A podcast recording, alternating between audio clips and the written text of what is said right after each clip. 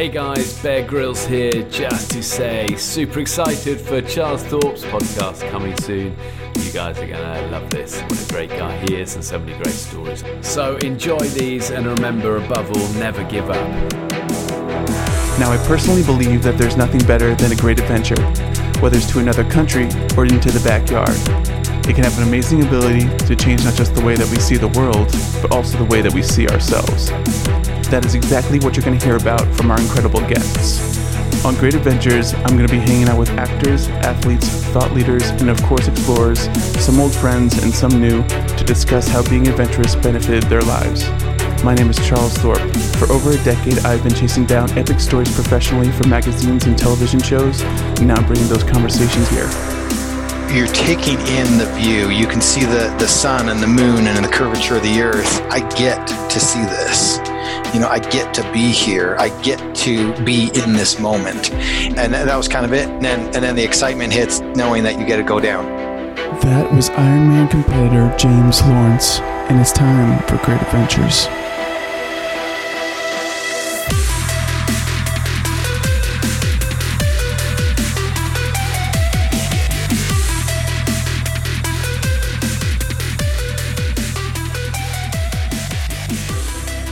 First and foremost, you have World's Toughest Race on Amazon. How does okay. it feel to have the show out to sort of relive those experiences right now?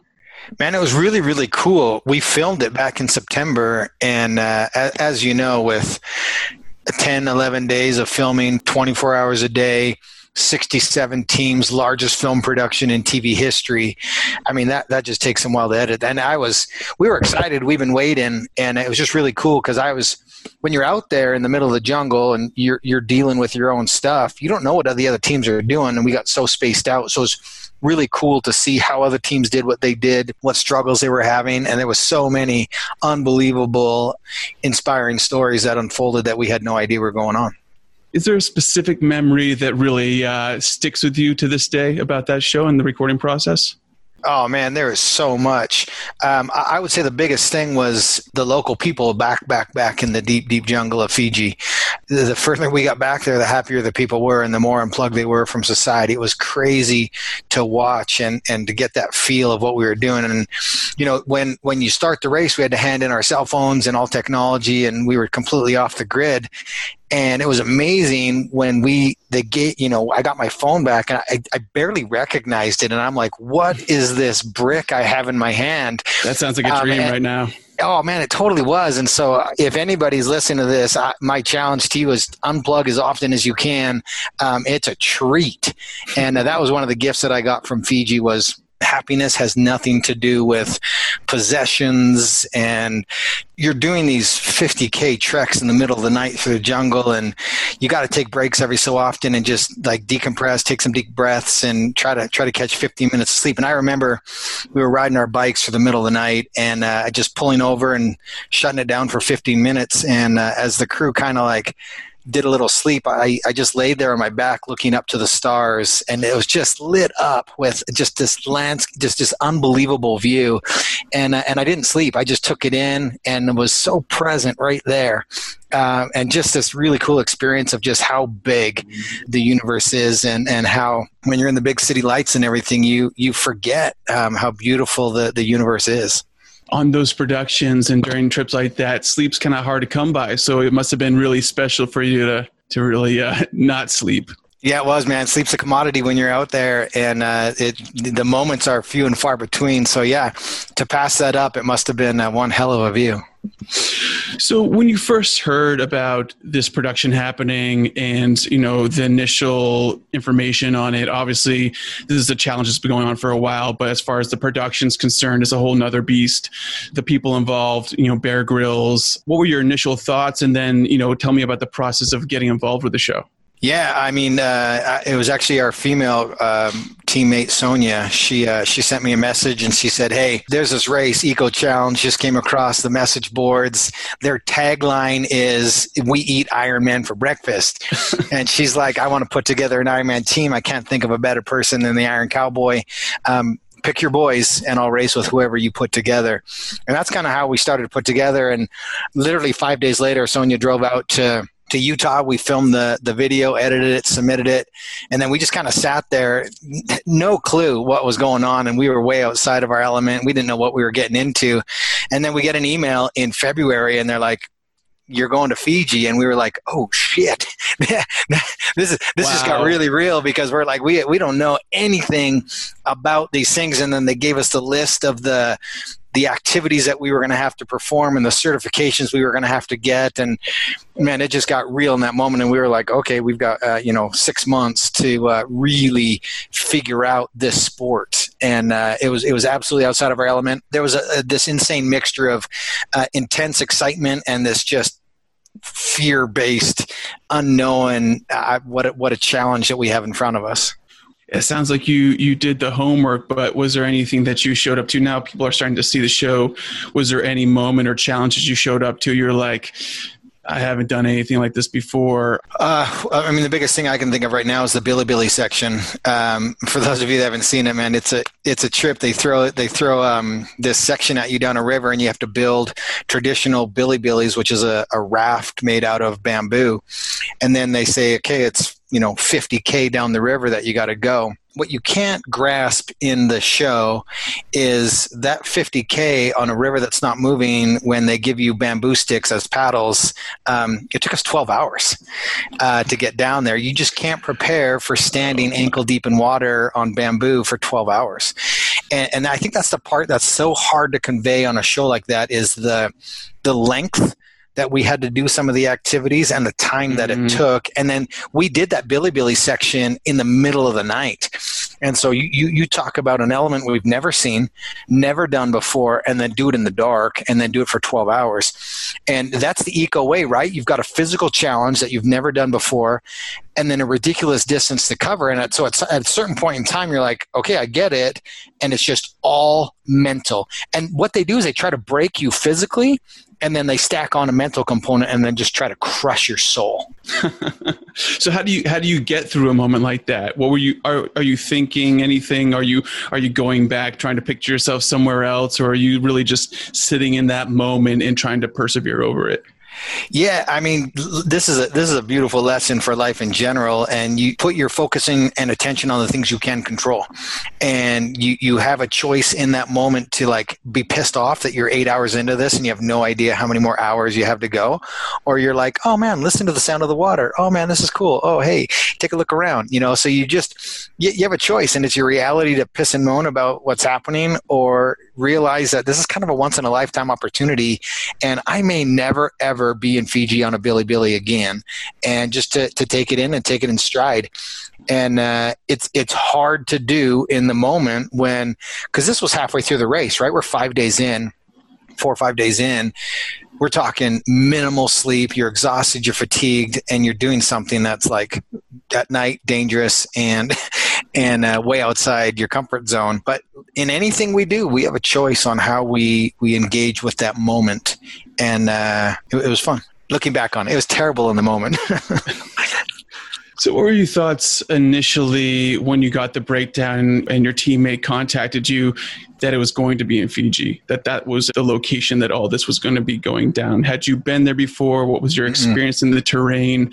And you know, tell me about sort of the apprehension of it and also the the excitement around it. Oh, dude, totally thrilled to go to Fiji and terrified at the same time.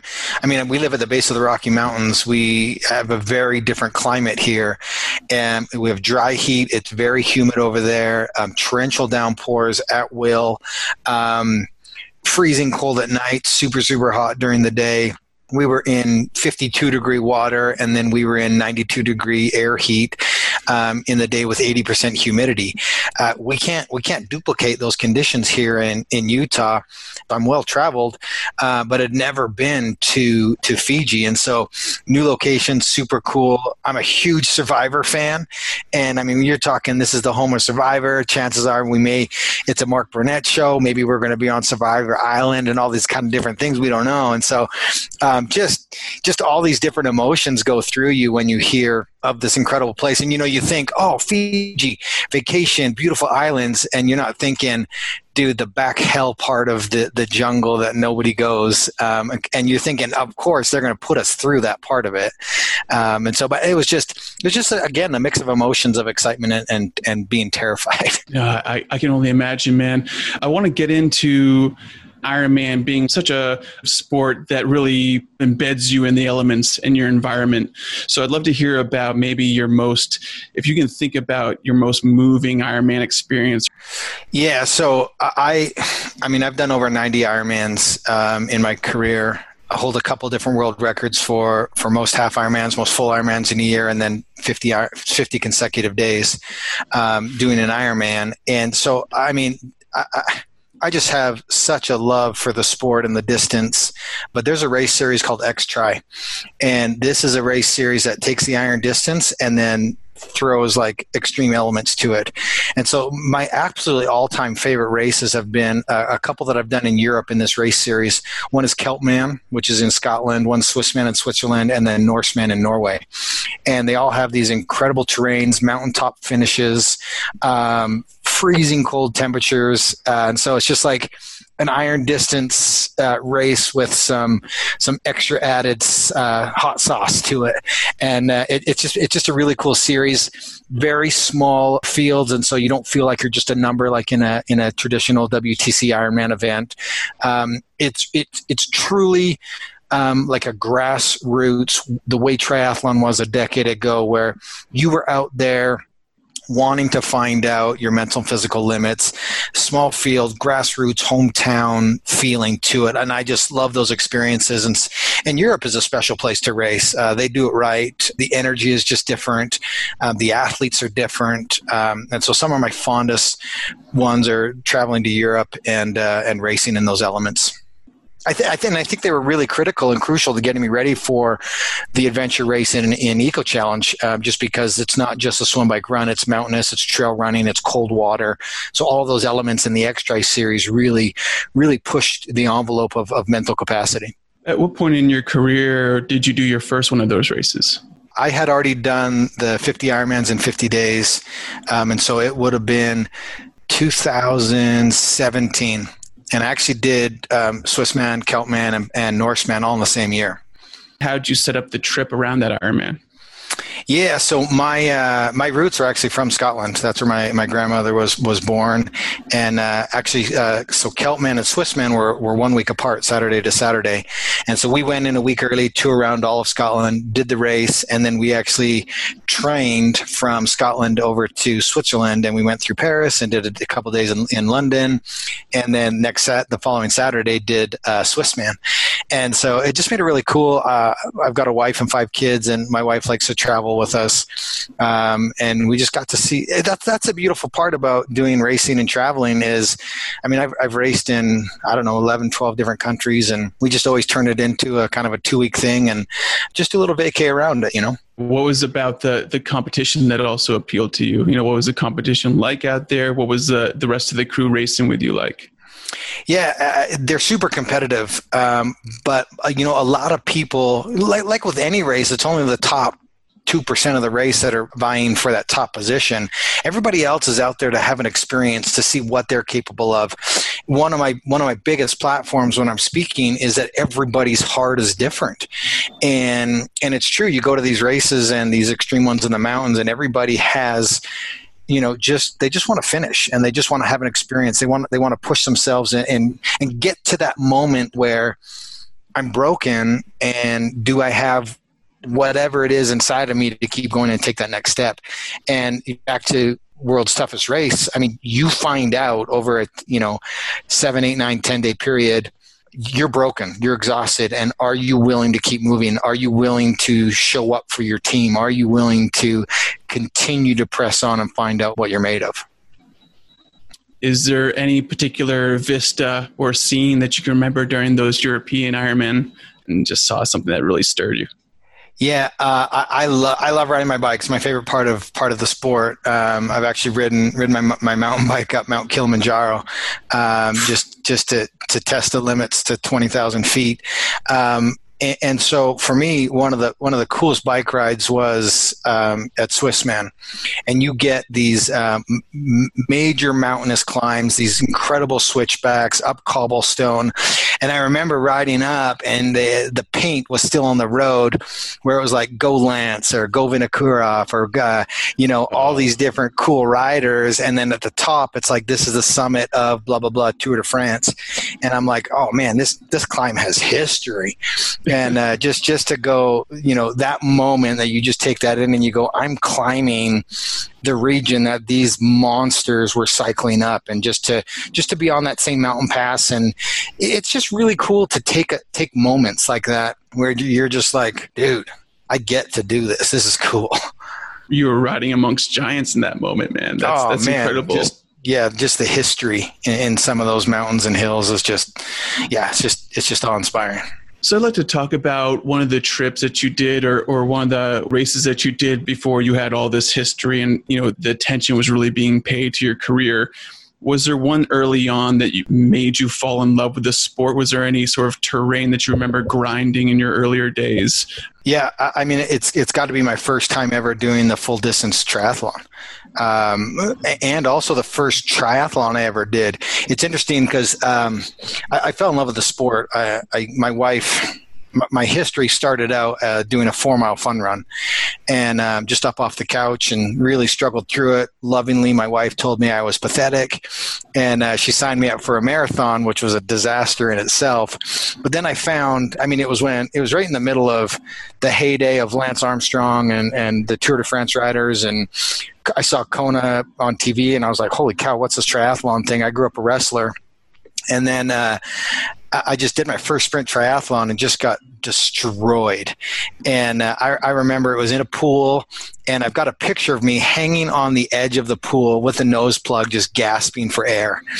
And um, th- that was just a moment where I was like hooked. I was just like, man, this is this is a cool sport. This is challenging. This is new elements to me, and I had to learn how to. I didn't own a bike or nothing, and so I had to learn all those things.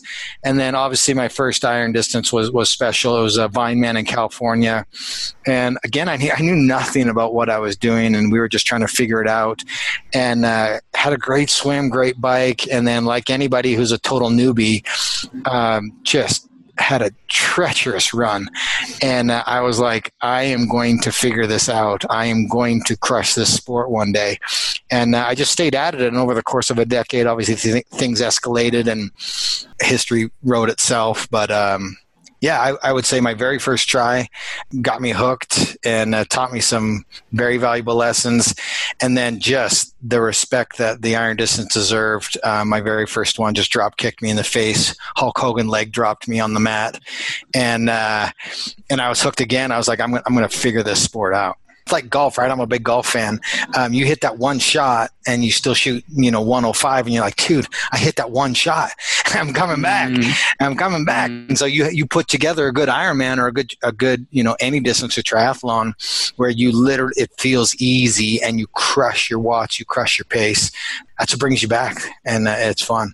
And just that feeling when you cross the finish line, right? Especially in such a big race, um, when you when you crush a finish line and and and just have that feeling, you're like, dude, I, I want that it's hard to top the Swiss one, but any favorite moments on the bike, if that's your favorite portion of the triathlon, any favorite rides, glides down a mountain, take us to one of those moments that maybe we can replicate.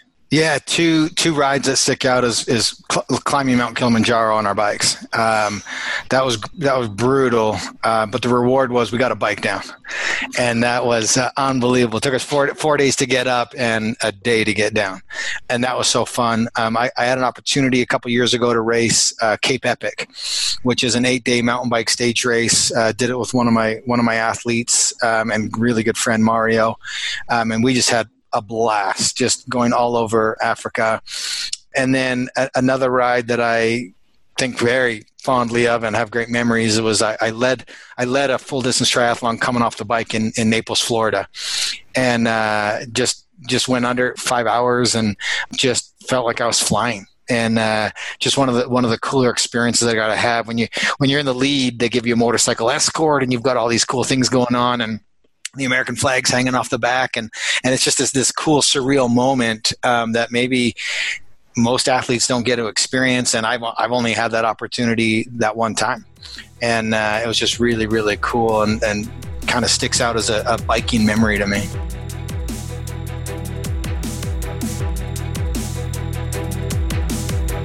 Great Adventures is lucky to have partners that share our love for a good story, like Whistlepig Whiskey. Their American rye is perfected in the beautiful Vermont countryside. I've been to their farm, I've seen the process, and a lot of care goes into creating each glass. It's also the perfect nightcap after a day in the wild. Check them out on Instagram at Whistlepig Whiskey.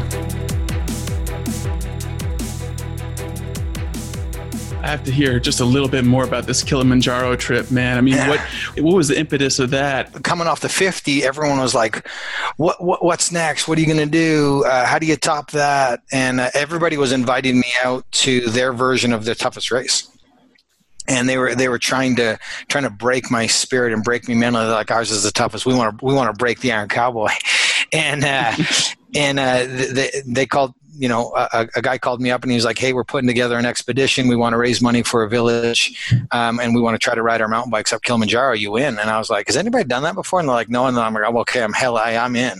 I loved I loved doing things for the first time." And then I got I got to Kilimanjaro on my bike, and I was like, "Oh man, this was a huge mistake." Uh, you you realize in that moment the only way up to twenty thousand feet is straight up, and uh, the higher you get, the less oxygen there is. Every pedal stroke was was painful. Uh, sometimes it would take us, you know, three, four, five hours to go four, four, five hundred feet because you're trying to pedal every piece of the mountain. And uh, man, it was it was a ride. What was the bike that you brought? What kind of gear did you guys bring with you? So it had a I had a hardtail with 27 and a half inch tires plus size um, on a Fezzari bike, and um, we did the Eagle Eye big gearing as we could. We, we didn't care about descending; we just needed gearing to to go big, and so it's it's the biggest one you can get. Um, that's kind of off the shelf, and it was the same same gear setup that we used in Fiji, um, except for we, we took a full suspension Fezzari to uh, to Fiji, uh, but still that same that Eagle Eye cassette on the back is just a monster, and uh, even even then, it, it, sometimes it got so steep both in, in, Fiji and Kilimanjaro where you just you're trying to bike and you just fall over. what time of year did you guys do that trip to Kilimanjaro? March of 2017. What'd you like about the way that the weather was at that point? It's just the the most predictable weather. There's the least amount of snow up top. It's a volcano, but there's glaciers up there, and so we tried to time it where there would be the least amount of snow, and uh, and, and we got it right because there wasn't. Uh, we rode past some glaciers, but there was still a path that we could navigate when we were there. Super beautiful. I mean, super pretty. I mean, you can just imagine the view at twenty thousand feet. It's the largest freestanding mountain in uh, on, on the continent, and so it's it's one of the the top seven climbs that people want to do, and uh, to have the opportunity to be one of the only people to to to cycle up it, it was it was a legit challenge.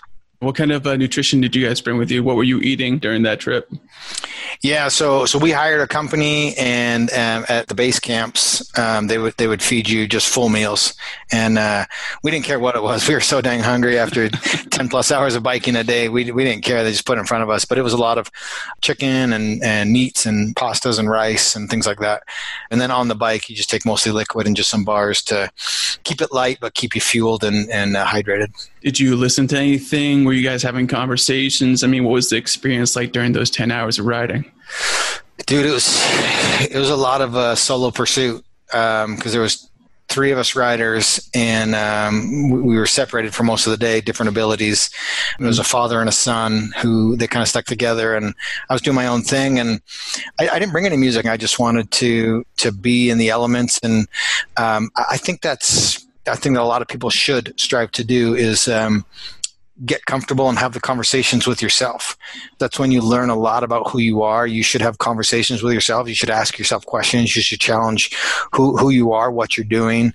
Um, that's that's that's self discovery. That's self audit, and I think that's important for people to do. And there's so much. Again, going back to where we opened with is unplugging, and um, doing longer bike rides unplugged in the mountains is some of my best times. That's some of my most times I'm most creative. I'll disappear on my bike for four or five hours and I come home and my wife's like, "Ugh, what ideas did you come home with today?" totally agree with you, man. I'm the same way on my bike or, or when I'm running. Do you remember any specific thoughts during that time that you were having? Anything that you were pondering or ideas you came up with during that ride in Kilimanjaro? You know what? The the biggest thing that I came away with was absolute gratitude. Um, and being present in the moment. We I came across a group. You know, I was I was frustrated. I was at base camp, twelve thousand five hundred feet, and there was a there was a group of veterans that were coming down, and they they were they had just summited the day before. They were coming back down, and I remember looking down, and and one of the girls in the group, she only had one leg, and it just rocked me because I was complaining about how bad my legs hurt. And in that moment, I was like, man, we have no idea when something's going to be taken away from us. It, it, just really hit me on that Kilimanjaro ride. Like, not everybody gets to do this kind of stuff. And we have no idea when something's going to be taken away from us. And so just the lesson of, of gratitude and being present and just being where you are um, just really has stuck with me and, and I try it was really valuable in, in Fiji just be where you are and be doing the modality that you're doing and dude you can't change the fact that you're on a bilibili for 12 hours so just em- embrace that and and I may never be on a bilibili again and so take in that experience and, and try to enjoy it as much as you can now take me into the moment of actually getting to the summit and uh, and finishing that ride and what that felt like yeah, it's one of those kind of rides where you don't think it's ever going to end. Um, again, just like Fiji, like you didn't think any modality was ever going to end. Yeah, and just that summit, that view, and it's interesting because I'm standing there looking out over Africa and you're taking in the view. You can see the, the sun and the moon and the curvature of the earth. And it was crazy because I, I thought back, I'm standing on the summit and I think back to that group of veterans. And uh, what's crazy about that is one of those guys was completely blind. He lost it in an explosion. And I'm thinking there going, holy cow, he couldn't, he, he was so happy and he couldn't even see what I was seeing. And so, so that, that moment on the summit when we had accomplished the goal and then that realization of, I get to see this you know, I get to be here. I get to be in this moment, and uh, and that was kind of it. And then and then the excitement hits, knowing that you get to you get to go down, and it's going to be zero effort. It's going to be a lot of fun, and uh, that's what's next on the docket was was going down Mount Kilimanjaro that was my follow up, man, was just what was it like to glide down Kilimanjaro? Obviously, there's a little danger there because you don't want to oh, go careening, you know. So yeah, tell me about that it, ride. It, it, was terrifying because the top section was uh, also volcanic ash. And so it's almost like you were gliding because you, you go up and then you come down and you go straight down. And so uh, I've got I've got an image where it just looks like we're floating down this volcano, which is super cool and then you get down through the middle section, which is kind of more foresty, and then down at the bottom, it's rainforest. And so the climate change and the, the your surroundings majorly change throughout this ride, and so you you're holding on for dear life going down, but you're not working as hard, and so you can actually take in your surroundings a little bit because you're not head down suffering, right? I'm going to wrap up in two questions. The first one is if I hand you a plane ticket, where would you go and what would you do? I don't know. Um, I, I, love the Japanese culture. They're just so rich in history and discipline and respect, and I think that's something that's massively missing in today's society. Um, is that that that culture, that uh, customs, that um, that rich history, um, and, and, so I, I, would. I think. I'm going to say Japan. I'm going to Japan. Um, I'm taking my wife, and uh, and we're going on a on a cultural experience. And if I say the perfect sunset, what place comes to your mind? Oh man, I uh, dude, Kili was pretty remarkable. Um, some of the, I, I, I, wish we would have had cameras uh, or allowed to have cameras in Fiji because every morning, every night, we got to see a cool sunrise and a cool sunset, and um, those are just like snapshots in my brain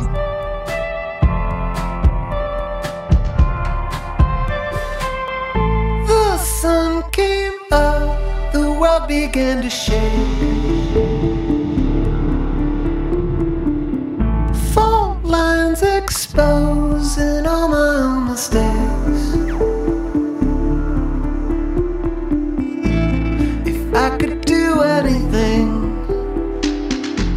then this wouldn't be happening. It's been a long time since I felt courageous.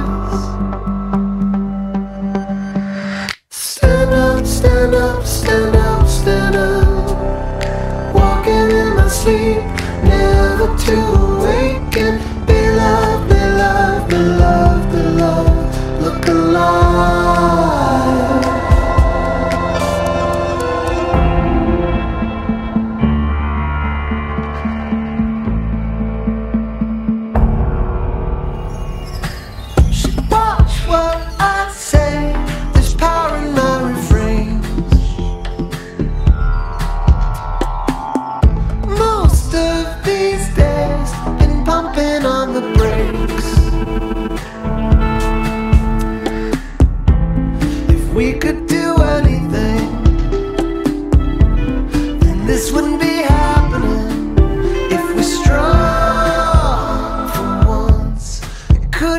contagious.